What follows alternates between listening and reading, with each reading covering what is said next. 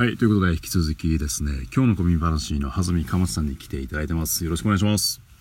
はい、よろしくお願いいたします。えー、っと多分これで終わりになる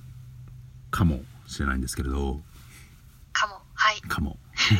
かもはい今回、えっと、ちょっと前でちょっと前の今日の小耳話で、えっと、かまつさんが話されていた、はい、えっと、ノスタルジックな趣味、例えばせんきゅうひゃくはちじゅうねんだいの曲だったりとかきゅうじゅうねんだいの曲だったりとか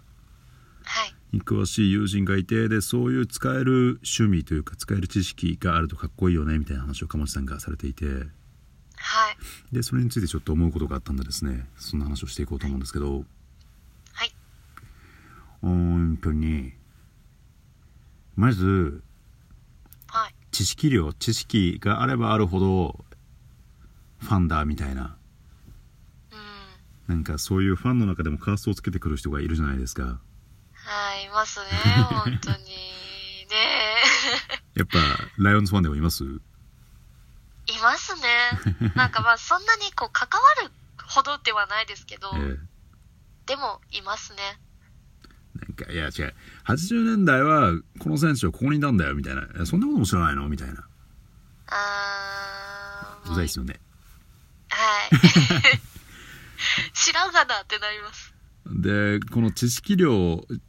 じゃなくてファンっていうのは熱量で決まるんじゃないかなと私は思ってて、うんうんうん、で知識量で言ったら今の時代ね、はい、Google とかウィキペディアで調べれば誰でも分かるし、うん、その理論で言うと一番ファンなのってウィキペディアとか Google, Google じゃないですか。そうですよね、確かに。じゃなくてね、いや全然知らないけど好きやねみたいな、その熱量が大事だなと思うんですけど、うんうんうんうん、っていうだけ。終わっちゃったいやでも本当にそうだと思いますよ。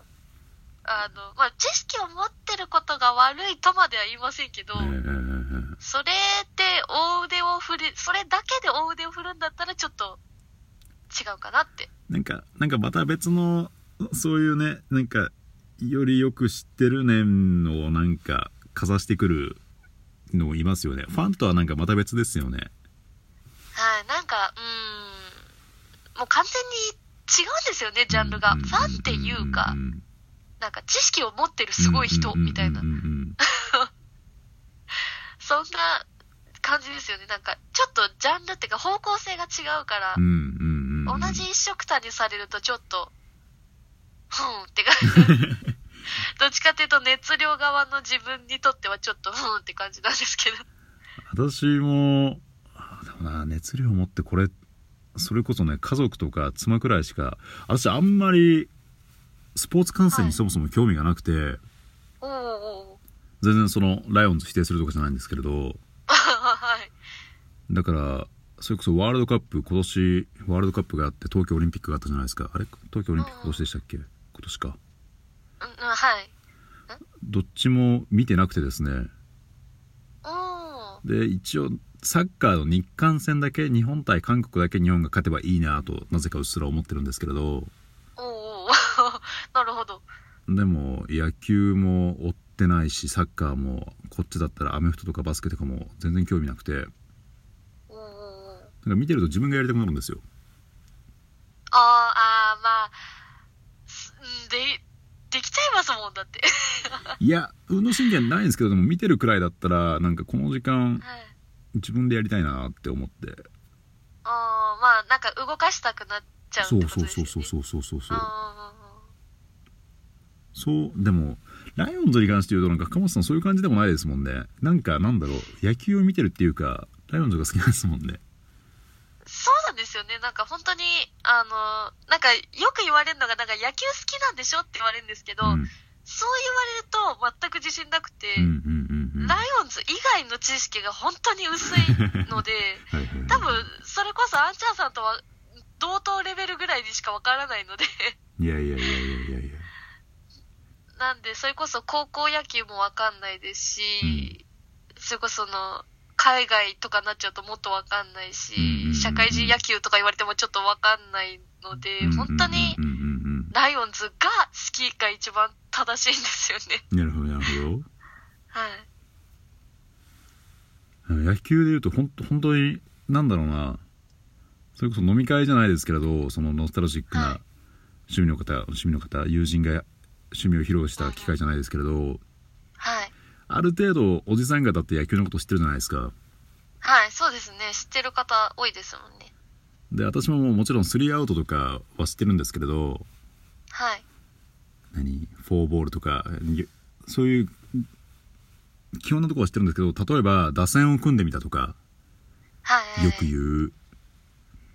ありますね。好きなアニメで打線を組んでみたとか、はい、言われても何が何だか分かんないんですよ。よんばんがすごいっていうのは分かるんですけど、うんうん、あれ、鴨内さん分かりますか？いや、あの正直言ってあの楽しみ方も楽しみ方自体が私はよく分かってないんですけど、まあもうな ど, どうして打線を組めるんだろうって思うんですけど、まあでもそのその番号っていうか順番によって役割的なところがあったりとか。それ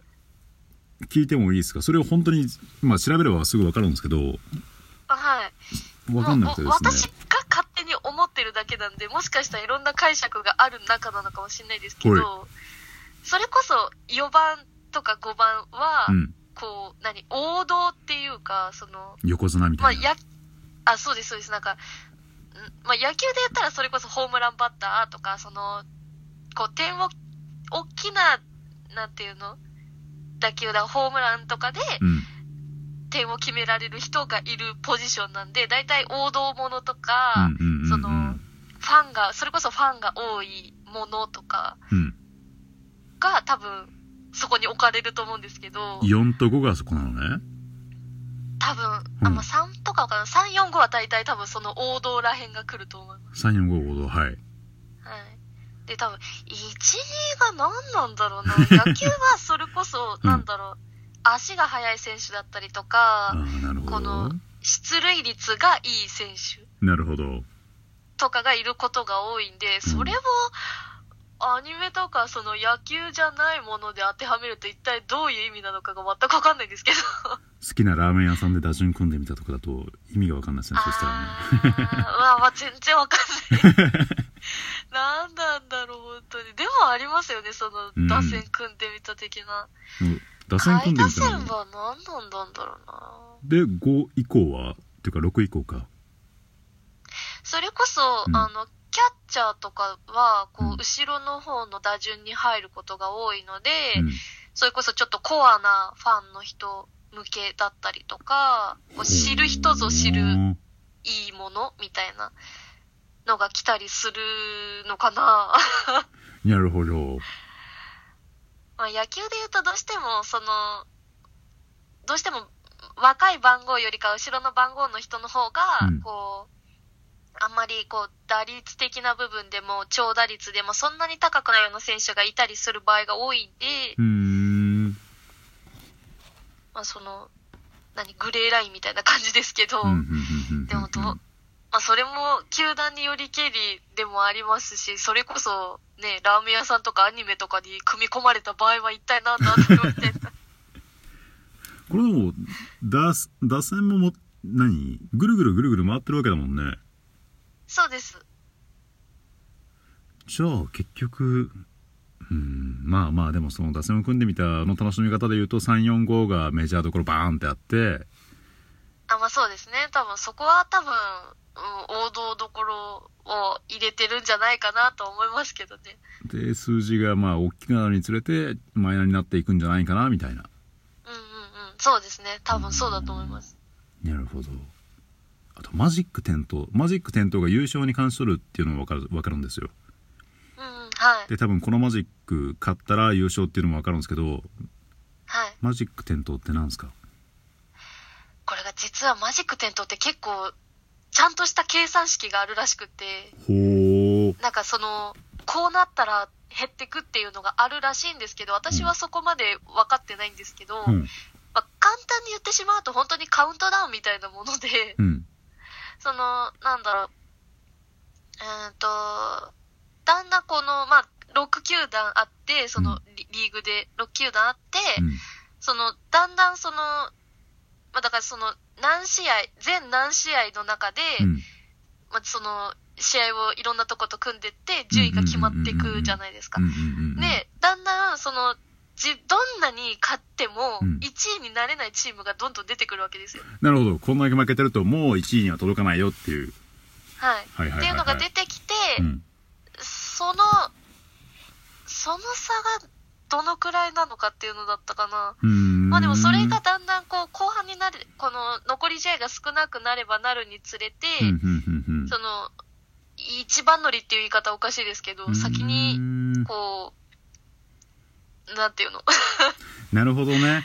と届くチームにだんだんこうカウントダウンが入る、そのカウントダウンがマジックみたいな、なんか、ま、本当野球好きの人が聞いたら怒られそうですなんですけど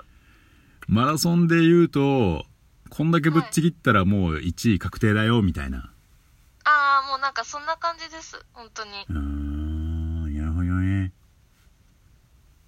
そうです。なんか優勝に関することなんだろうなとは思ってたんだけど、何なんだろう、はい、マジックって こ, こういうのを教んないじゃないですか。ああもうそうはないんですよね本当に。しかも教わったところでなんかすごい詳しいこなんか語源で言われちゃうと、うんうんうんうん、もうわかんないってなっちゃって確かに。だから私もなんかちゃんとした知識で理解してるっていうよりかは、まあ、なんかマジックついたら嬉しいな頑張れみたいな、なんかそんな感じで見てますということで野球講座聞いてたら残りがさんじゅうびょうになっちゃいました。あああっという間じゃ一回じゃあとりあえず こ, これで一旦終わりかな。とりあえずここまでお付き合いいただいてありがとうございました、はいあ、はい、ありがとうございました。ひょっとしたら続くかもしれないです。はい。またではありがとうございました。はい、ありがとうございました。